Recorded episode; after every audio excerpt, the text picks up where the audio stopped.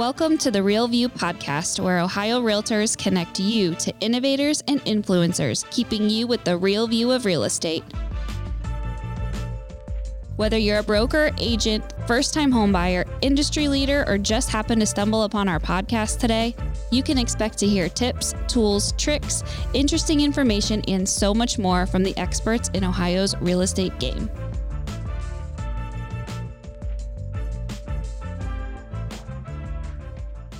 Everyone. Welcome to today's episode of the Real View podcast. I'm your host, Allison Wiley. With me today is my co host, Carrie Arblaster, and joining us is our very special guest, the famous, well loved Leigh Brown, international motivational speaker, uh, one of the top selling realtors in the Charlotte, North Carolina real estate market, CEO of One Community Real Estate, and one of our favorite people to talk to Ohio realtors.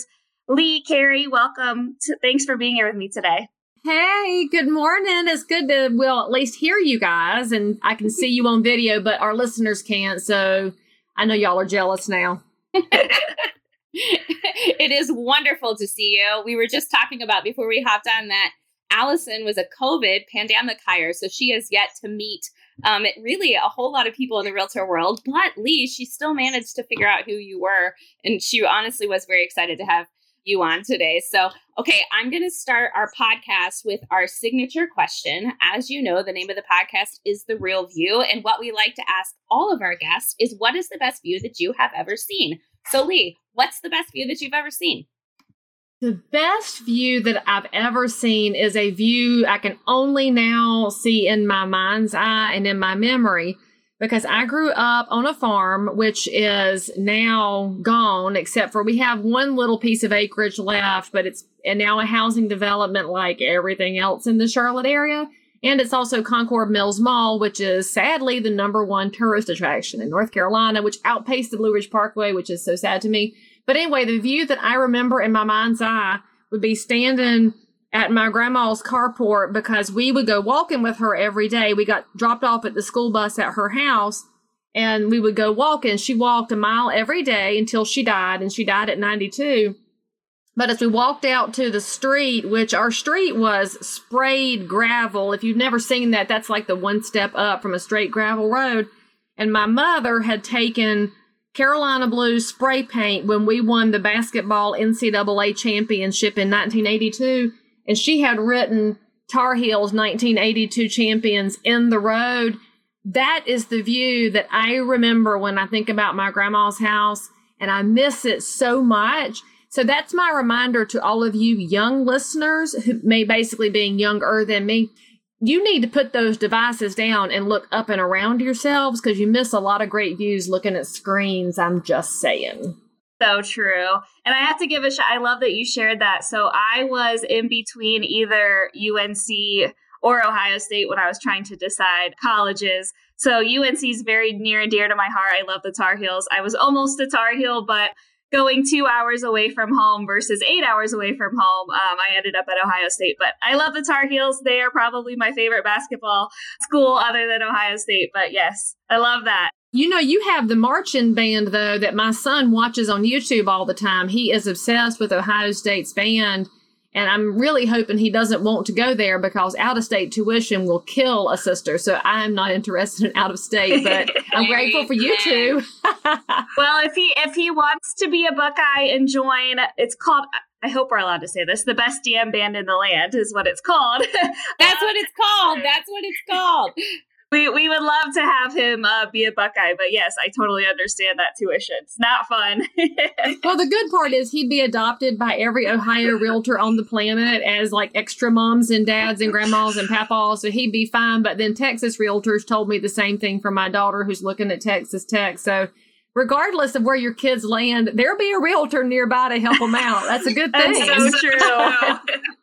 well, Leigh, thank you again for being here. We're really excited to talk with you. We're going to get to National Ethics Day and all of the changes that we've seen over the last year. But first, we want to hear a little bit about you. I remember the first time that I met you or heard you speak was in Cincinnati at a major investor event um, several years ago, and you were just phenomenal. You brought so much energy to the conversation. You connected all the dots about why investing in RPAC and being a participant in the association matters. But we want to hear a little bit from you. Allison kind of rattled off your successes. You're an author, you're a trainer, you're a speaker, you cook, you garden, you love to play music and to sing. Um, so, how did you get started in real estate? And how did you uh, find yourself in a space where you've built this really amazing ecosystem for people who are interested um, in practicing real estate? I love that phrase, Carrie, and I might steal that you said I've built an ecosystem because that's kind of what it is. So thank you for that little hat tip there. I became a realtor 21 years ago because I was tired of the corporate life. And prior to real estate, I sold chainsaws for Husqvarna, which is the world's premium chainsaws, weed trimmers, and lawnmowers. And I was the only woman on the sales force. In fact, I even remember my Ohio reps, they were friends of mine.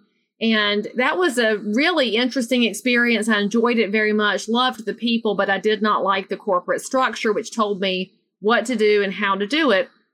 Because, as many realtors, I don't really do well being told exactly what to do and how to do it. I'm much better at being creative although the corporate life does tend to instill in you a sense of discipline and the necessary tools to get things done. So I'm grateful for that background for that purpose. And then prior to selling chainsaws, I was a stockbroker in Manhattan. And if you're listening to me talk and wondering why you have an accent and I don't, you might know why Manhattan was not a good fit for me because every time I opened my mouth, people deducted 100 IQ points, which was annoying at best. But I'm not a city girl, as you now know from listening to my favorite view. And when I got into real estate, I was joining my dad, who's been a realtor since 1978, and he is now retired. So never fear, old guard friends. You could choose to retire if you so wanted to. And I joined him because I didn't know what else to do. I tried two different things. They didn't fit, didn't like them, wasn't feeling like I was in my space. And my dad said, just come on and do real estate. And I said, fine, which is frankly how most realtors wind up in it. You're like, well, fine, I'll just try it and see what happens. And then here I am 21 years later. But what changed my business from production, so just selling houses, and not that it's unimportant to sell houses, but if you've been in the business long enough, you get a little bored working with buyers and sellers because you do develop the skills and you develop the reflexes and you develop the ability to respond. You know what houses are worth and the thrill as the eagles once said once a long time ago you know the thrill gets gone. And there is a moment where you have to say what am i going to do next for me that was learning how to give back because when you're in production and you're selling selling selling you wind up being a net taker from the profession and again not that it's bad but you do you're taking and you're going to have to hit a point where you decide to return back what you've been giving because it's, it's such a big profession. We are true entrepreneurism because realtors can get in without a lot of formal education. They can get in without a lot of money and reach out to their networks, their neighborhoods, their communities, and build a thriving business no matter what the market's doing. Well, when you realize that's what the profession looks like, you start seeing your own obligation to give back. And in 2009, which was a great year to be in real estate, no, doing short sales every day that was a really rough time, but I was doing great in my business because of my thirst for realtor education, always out there trying to find new ideas and new techniques. I had moved into short sales very heavily during the recession, and a realtor called me and said, Hey, give me $99 for RPAC. And I said, Why? And they said, Cause you ought to, which is unfortunately how we tend to talk about the political advocacy work that realtors do. And after I made that investment, I got an email that said, Congratulations, you've been appointed to the Government Affairs Committee. And I said, What is the Government Affairs Committee and what is happening here? I got voluntold. Well, I wandered down to the board where I had not darkened a door, not for a class, because I was doing CRS and I was doing Howard Brinton and Star Power. I was what I felt to be higher level education than what the association offered. I didn't do committees, I didn't do any of that. But the minute I walked in that room, and was taken under the wing of an experienced volunteer, I couldn't unlearn the breadth of realtor life and then the depth of what we do in our communities. So at that point, my career started to shift from just taking in the form of sellers and buyers and commissions into giving in the way of volunteerism in our association life, but also at the same time, I had been asked to present on a stage. And as an organic introvert, I'm an INTJ, which nobody believes me, but I can show you my Myers Briggs results. I am a chameleon extrovert. What happened is I was asked to give back and share some of my best practices, and I was panicked. Not because I didn't want to share, but because the idea of a microphone just made my heart go into palpitations and sweat like I was having a hot flash, which now that I know what hot flashes are, they're actually worse than what I felt getting in front of a microphone. But these were those moments of, but I, but I owe it back. And so I went to the microphone and shared in that panel and said, Oh, this is actually fantastic. And at that point, I started putting together presentations and I started speaking so you fast forward now 11 years and I'm a volunteer junkie. I volunteer in all kinds of capacities because I freaking love realtors and what we do for our communities. And I speak all the time because I love giving people that aha moment of, oh, I don't have to do what everybody else does. Oh, I can do it this way. I can get better. And as long as I can turn on other people's light bulbs, whether it's through realtor education or through volunteerism, I'll keep doing it because now that's giving me the thrill that I used to get from buyers and sellers. And eventually that will fade too. So my current project, besides National Code of Ethics Day, which I'm enjoying so much, I have my speaker boot camps where I'm training other realtors to take the microphones and take the stages in an effort to replace myself there. So that's a long answer to your question, but I that's ramble. Awesome. I love it. No, that's fantastic. There's a couple things in there that I I really do just want to take one moment to revisit your time in Manhattan.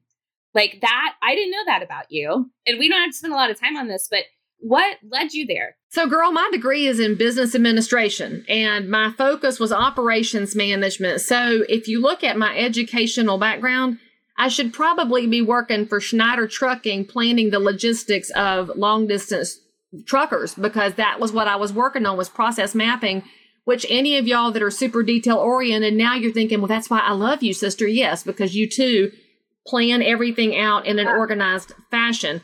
Well that was my degree and I interviewed with a bunch of trucking companies and I just didn't feel it right?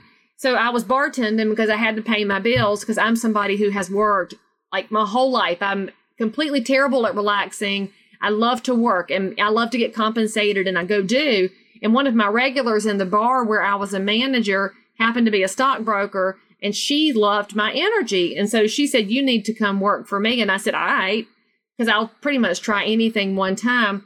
And I went and took the Series 7 and got into the training class. And then suddenly I was up in Manhattan working at Seaport yeah. Plaza, having cocktails at Windows on the World. That will show my age but that's where we went to prospect and then i was sharing a flat that was approximately this big like the size of a quarter and with four women in murray hill at 37th and lex before that area of town got cleaned up it was a little sketch at the time but hell we were only sleeping like an hour a night because the schedule up there is so fast paced so i learned a lot right so it helped me manage my finances and actually that background was one of the reasons that president bill brown selected me to help build the financial wellness program for the realtors when he was president in 2017. That was one of his initiatives.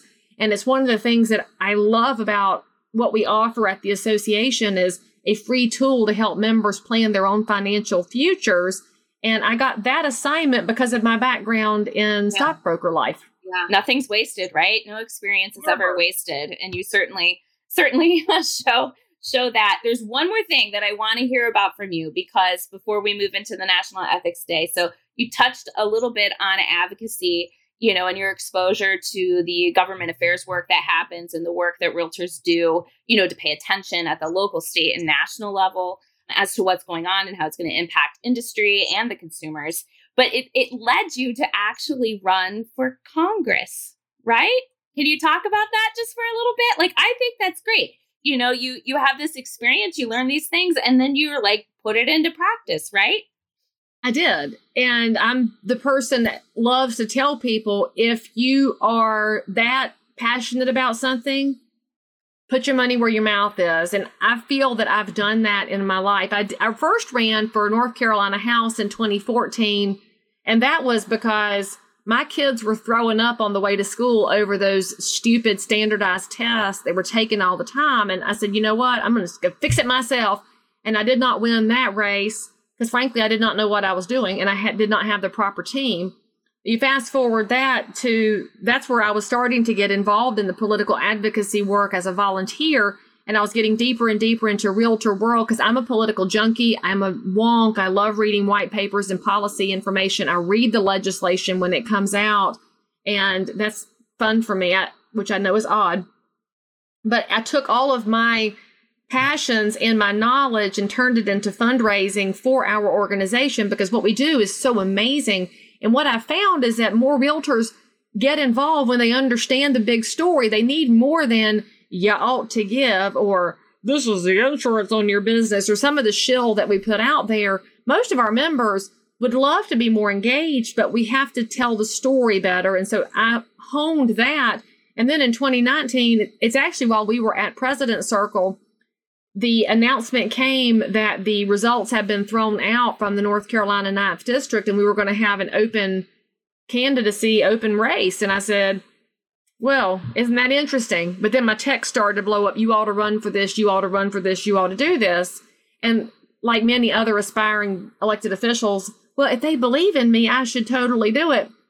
So I went all in, put my business on hold and in the hands of my agents. And it was only a 60 day special election. And I do believe that if I had had more time, I could have made it, but it was a very short runway for a political novice. I did not make it, but in fact, Several Ohio realtors drove down and helped door knock for me, Seth Task and Gloria Cannon. And there's there's this moment in realtor world where you see the impact of your volunteerism matched up with other people's passions and volunteerism and where we can support each other in really unexpected ways. So that run for Congress was a wonderful moment of learning. I, of course, lost and had a lot of people that I love turn on me, but that's to be expected in the political arena. But the support was far outweigh the negativity that I got. And I just take that as a, a lot of learning experience. And the best thing that came from running for office in that time was not just the solidification of relationships with other realtors, but there are a lot of doors that are open to me. And I have a lot of private cell phone numbers in my phone and people that will take my call. And what does that mean to realtors? Well, that means that right now, as we're recording this episode, the 1031 has never been that big a risk. And we need to keep that tax deferred exchange because that's how so many of our small mom and pop investors use a tax code to help them increase their rental holdings. They're not avoiding taxes, they're deferring it so that they can create more housing for more of their neighbors and I can make private phone calls and say, please consider this legislation differently, which is different than a mass email and it's different than calling staff. So those relationships I can bring to bear as long as I take care of them and nurture them, just like I do with buyers and sellers and clients. That's great. Well, we are lucky to have you um, not only advocating for Ohio realtors, but also realtors across the country.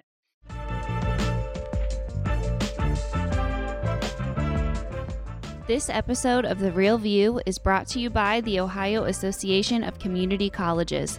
Ohio's network of community colleges provides accessible training that accommodates the busy lifestyles of aspiring real estate professionals at half the price of a traditional university. With convenient locations in every part of the state, as well as online options, Ohio's community colleges are your smart choice for pre licensing education. For more details or to start the journey to a real estate career, Visit the education page at ohiorealtors.org and then click on the pre license course locations. There is one more thing I want to touch on before we talk about uh, the National Ethics Day, which is you launching your company um, in 2020 in the middle of a pandemic. What was that like? I'm sure it was crazy. As I was reading, you know, your bio and preparing for today's episode, I was like, in a pandemic, you started a, a new company. Like, what the heck was that like? Tell us all about it. Well, actually, it was a month before the pandemic. So it was great timing because obviously you have so much time to get things done. But I had been with a national franchise brand for the first 20 years of my business. I should have gone independent far sooner, but most realtors will totally agree with me on this. We get a, a high level of inertia. You're like, I mean, this is fine because we have signs and we have ongoing business. And when you always have buyers and sellers, it's hard to think about transitioning because it's so time consuming. But the time had come and I opened this firm right at the beginning of February. And of course, we all get sent home on Friday the 13th in March. But what better time to be one community real estate? So I wanted to name the firm the way that I've conducted my business, which is not always about Leigh Brown. It's about where I live and how I support my community. Well, what were we all asked to do when the stay at home order started? Support your local businesses. What do you do? Take care of your restaurants, take care of this, take care of that. So I was able to bring my team with me to all of us lean in. What can we do to help each other at this time? So we actually built our brand name in a at the perfect time. And this goes back to what you and I were mentioning a little bit earlier. What do you do with the experience that you have? Well, we've all had this experience of COVID, but if you're the one who laid on the couch and watched Tiger King and ate a bag of Doritos in your yoga pants, no judgment. That's pretty much everybody in the country. But what did you do after you finished the bag of Doritos and you got done staring at Carole Baskin? Did you get back up and go do something with it? And that's where we have to take these life changing moments and these society freeze spots and say, well, what do I do? I, I got to do something. I've got to move. There's a forward motion that takes over. So for me, it couldn't have happened at a better time. Without the pandemic, I would have just been in my normal space, my normal speaking engagements, my normal buying and selling without being completely dialed in where I live. So I'm grateful every day that I jumped when I did. The only thing that makes my heart sad is that the brand I was with for 20 years couldn't have cared less that I left. They did not say good luck or kiss my tail or anything. It's like I never existed. So I'll take that as I have to be more present with the people around me, whether they're with me or not, and let them know that they're noticed and important because we are all playing in a really big sandbox, but we're all in that sandbox together. Well, thanks for sharing that. That's that's great insight, and I'm happy that the timing worked out. It always seems to to work out. You know, when you think that, um, you know, is this the right thing for me? Is this the right time? It always seems to happen in the in the right way. And I'm a big believer in in divine timing and that everything happens for a reason. And I like what you said about, you know, yes, you know, you you're allowed to be in that space and have downtime and think, you know, eat a bag of Doritos and watch your Netflix, but then like, what are you going to do after that? And and I totally, um, you know, resonate with that. I was actually laid off from my previous job before I joined Ohio Realtors due to COVID. And I kind of had that moment too where I was like, okay, you know, what am I going to do? I'm going to sit here and cry and be depressed and be sad. But then, you know, the day after I got the news, I was like, you know what? I'm not going to be on unemployment forever. Who knows if the payments are coming in, when their payments are coming in. Ohio's um, unemployment was a bit of a mess during COVID, but the next day after I got the news that they were they were laying us off, I applied for Ohio Realtors. I had an interview the day the day after, and I was like, because I couldn't do it. You know, I, I allowed myself the day to be sad and depressed, and then I was like, nope. I got to take control. No one else is going to do this for me. Like, I got to get myself back out there and get it together because I do not want to be the type of person that just, you know, sits around and waits, waits for things to fall out of the sky. So I love that you said that. And I definitely resonate with that quite a bit. So thanks so for sharing that. Their loss and the realtors win. And this will be hashtag be like Allison. be like Allison and Leigh. Yes. Take control.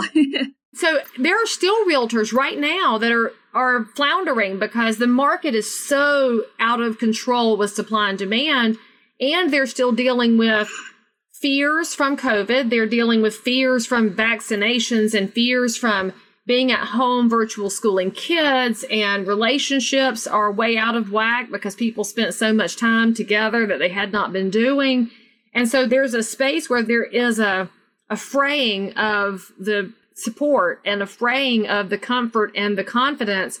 And that's where you have to get up, take a shower, put on your work clothes, including high heels, right? So you cannot just put on your flip flops every day. Put on the high heels, not the pantyhose. You're excused from that in the summer unless you're showing a house with fleas in it. And if you didn't know, that's why we wear pantyhose because you can wipe the fleas off. But you got to think about how you look inside and say, okay, self, nobody's going to do this for us. We have to do this for us, which is the same thing as your first day as a licensed realtor. Who am I going to call? Uh, the people that are saved in your phone. That's not rocket science, but it's hard to do because then you think, well, I don't know what to say. I don't know what to do. And you fall back into those traps over and over. But you can get out of a trap. You can get out of that moment with forward activity. And what I tell my team every day is that is your daily activities that determine your outcome, which is part of how the code of ethics can be a, a integral part of everybody's business. Thinking about your daily activities and how that determines your outcome. It's not the once in a while following of the code of ethics. It's not the once in a while prospecting. Daily activities determine your outcome. And that's a perfect transition now into the National Ethics Day. So thank you for that. So you are spearheading the fourth annual nationwide fundraiser training event on the Code of Ethics. Talk to us a little bit about um, the National Ethics Day. This is the fourth annual day of that. How did that come about? And then what do you what do you think about it? Why is it important? And um, what are you looking forward to um, in hosting the day on the 17th? Well, frankly, it came about because one of my realtor friends, Eric Kistner in Tennessee, he's in the Tri Cities area, which is Bristol. So, those of y'all that are NASCAR fans, you know where Bristol is located. Eric is one of my coaching partners and really good friends, and he's also an idea generator. And Eric said, You totally need to go national with Code of Ethics Day. We should do more national classes. And I had done a national class for my former brand just to allow other firms, other agents, other brokers to stream in together. And so we said, well, that worked for sales tips. Why don't we do this bigger and go with the code of ethics? And I approached my uh, contacts at the National Association of Realtors. What do we need to do? Got the information. They didn't want the National Code of Ethics Day as a project, so I trademarked the name and trademarked the domain and everything else. So it all belongs to Leigh Brown because you should always protect your intellectual property, friends. So this is all the Leigh Brown project. And we make this a huge fundraiser for the Realtor Relief Foundation. And to date, we've raised about $100,000 for Realtor Relief, which is fantastic because I don't get paid for teaching this class. The money that is paid by the associations, we of course pay for the broadcast and for all of the little pieces that have to happen. And then the rest of it goes back to Realtor Relief. And this year, we are growing our audience every single year. And the point of the large audience was not just to brag about having an audience, but this idea that as realtors, we are not portrayed very kindly in the mainstream media, including Hollywood. If you think about realtors, you either think about Phil Dunphy from Modern Family, and he's a total doofus, or you think about Annette Bening in American Beauty when she's wearing her slip and getting that house ready for the open house. And she says, I will sell this house today. And then she turns around and starts banging the king of real estate at that headboard bouncing against the wall. And you realize that's what people think of us. They think that we're vapid and they think that we dress up and drive around. They don't see the times that realtors hold somebody's hand. They don't see the amount of time that goes into counseling somebody on how to win multiple offers. They don't see the energy that goes into how do I get this house ready for the market? My mother just died and she was a hoarder. Realtors go through all of these things with patience and with calm and with humor and with intelligence. And they're so empathetic to the needs of their buyers and sellers on the whole. That's the story that needs to be told. And the coolest thing is, we're all bound by the code of ethics, and it's a wonderful vehicle for telling that story if we'll do it right. So I said, why don't we all do this together? If we take our required training together online, we can get our hashtags trending. We can get our message out there because the more realtors do something simultaneously and then talk about it on these social platforms, we can really get our neighbors to say, Oh, well, what are y'all doing over there? Oh, all these people are doing this. And then maybe we can change the conversation from realtors are vapid to realtors are ethical. And it's it's exciting to me that realtors are willing to do this together because it demonstrates a better picture of the army of good that is really who realtors are. Yeah, so true. And I mean, there is a big difference between realtors and agents because of this code of ethics. And, and it's been a crazy year. There were some um, changes uh, to the code of ethics that happened recently. Talk to us a little bit about what is the difference between realtors and agents? Why is that code of ethics so important? What does it mean um, that realtors have to follow this code of ethics? And then maybe talk a little bit about the changes that that happened uh, recently to the code of ethics too. That's kind of a lot, but I will let you take it over. let's see if I can remember everything you asked. So let's think first of all about the difference in realtors and real estate licensees it's not that real estate licensees are unethical, right? They may be amazingly ethical, but they have not subscribed to the code of ethics. Now, in realtor world, that's one of those things that sets us apart. Your realtor status should be something that you proudly talk about, that you throw your shoulders back and you wear your pin and you say, Yes, I am a realtor, instead of this typical trend of, I mean, you know, I'm a realtor. But people are half apologetic about it because you don't want to be portrayed as a used car salesman. Well, just as used car salesmen, there's some highly ethical, amazing people, and there's some that will cut corners. The same thing happens in real estate world. So as a realtor, what if you decided to go to a listing appointment and explain to that potential seller that as a realtor, you don't just subscribe to the code of ethics, but you're bound by it, that you've read it, that you've inherited it, and that you live it out in your day to day business. And you don't have to say a peep about your competitors because you don't know if they're other realtors or if they're licensees. Just talk about yourself. That's one of the key things that we know is that you should not be talking smack about other people in the business because that's a violation of the code of ethics. But if you just talk about yourself and say, this is why I believe in the code of ethics. And then I start off my listing presentation with standard of practice one, three and this is one of the things that we go over in my class because I want every member to walk away with the ability to talk about the code of ethics to the public, not just to each other, because we've done that for years and it hasn't moved the needle on the messaging. But if you go to the public and say standard of practice 1 3 says realtors in attempting to secure a listing shall not deliberately mislead the owner as to market value. Hey, Mr. and Mrs. Seller, even if I wanted to overprice your house, I can't. The code of ethics precludes me from that. And I do not want to lose my realtor R or my license or have my children go hungry or not be able to ever buy a new pocketbook again because I led you down an incorrect pathway. So when we get to numbers, just understand that I can't deliberately mislead you. It's not an exact science and numbers are fluid and we're going to talk about a range, but ranges have reasonable parameters and I can't overprice your house. And realtors, when they get this information, they're like, oh my gosh, that was in the code of ethics the whole time. It has been, friend, but y'all treated it kind of like the terms of service on your iPhone and you just said agree.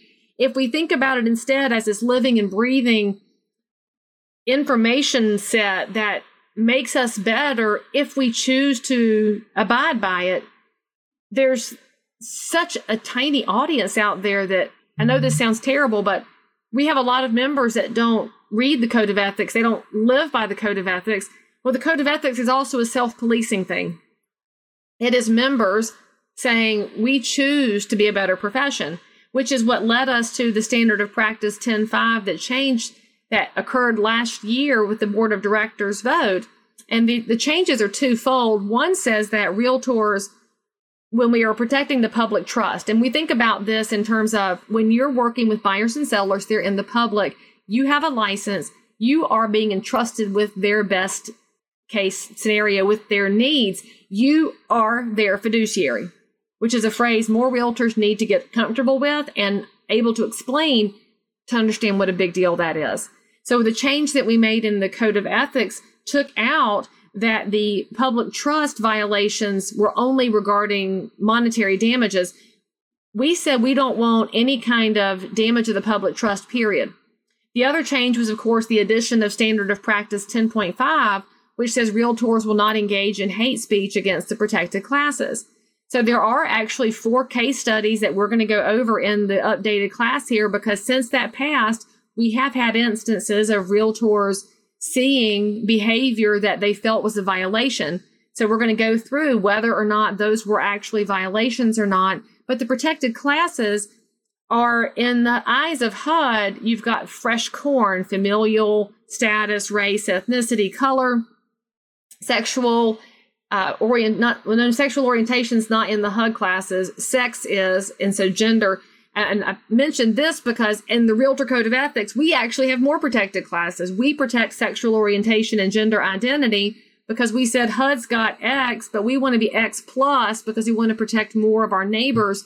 So there's actually two levels of protected classes, and the code of ethics says you won't slur and go after those different classes. And it's been very hotly debated in realtor world because there's concerns about the First Amendment, there's concerns about freedom of speech.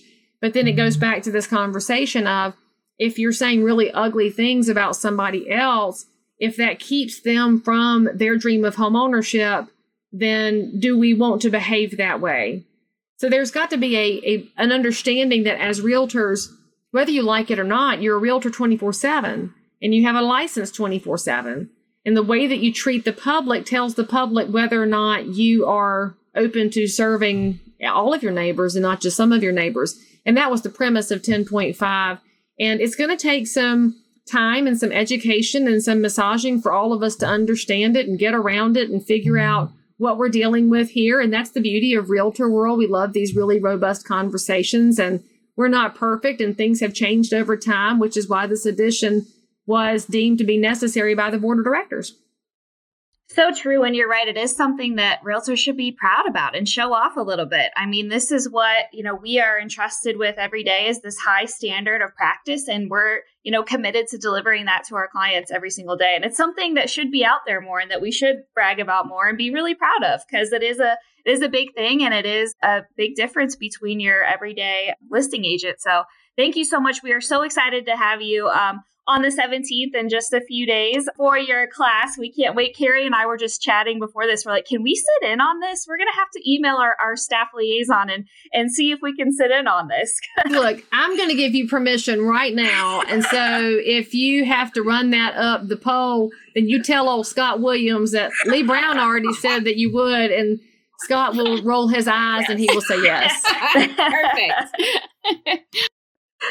well, we are looking forward to it very much, and um, we look forward to any time we get the opportunity and privilege to speak to you. And it's been great. Thank you so much for your time here today. Can't wait to chat with you again in a few days. Realtors, make sure you get signed up for this program. If you're not already, it's going to be a great event, as it always is with you, Leigh. So thank you both, Carrie and Leigh, for being with me today. And um, thank you to the listeners for listening, and we will talk to you guys soon. Thank you for listening to The Real View. That wraps up today's episode. You can keep up with the latest on the podcast at ohiorealtors.org slash The Real View and on Apple or Google Podcasts, Spotify, or wherever you listen. Have questions, comments, or suggestions? We want to hear from you. Email us at podcast at ohiorealtors.org. We'll see you next time.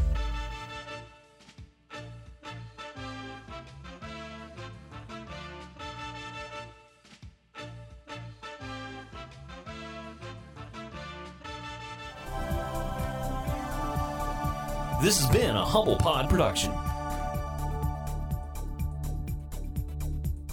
Stay humble.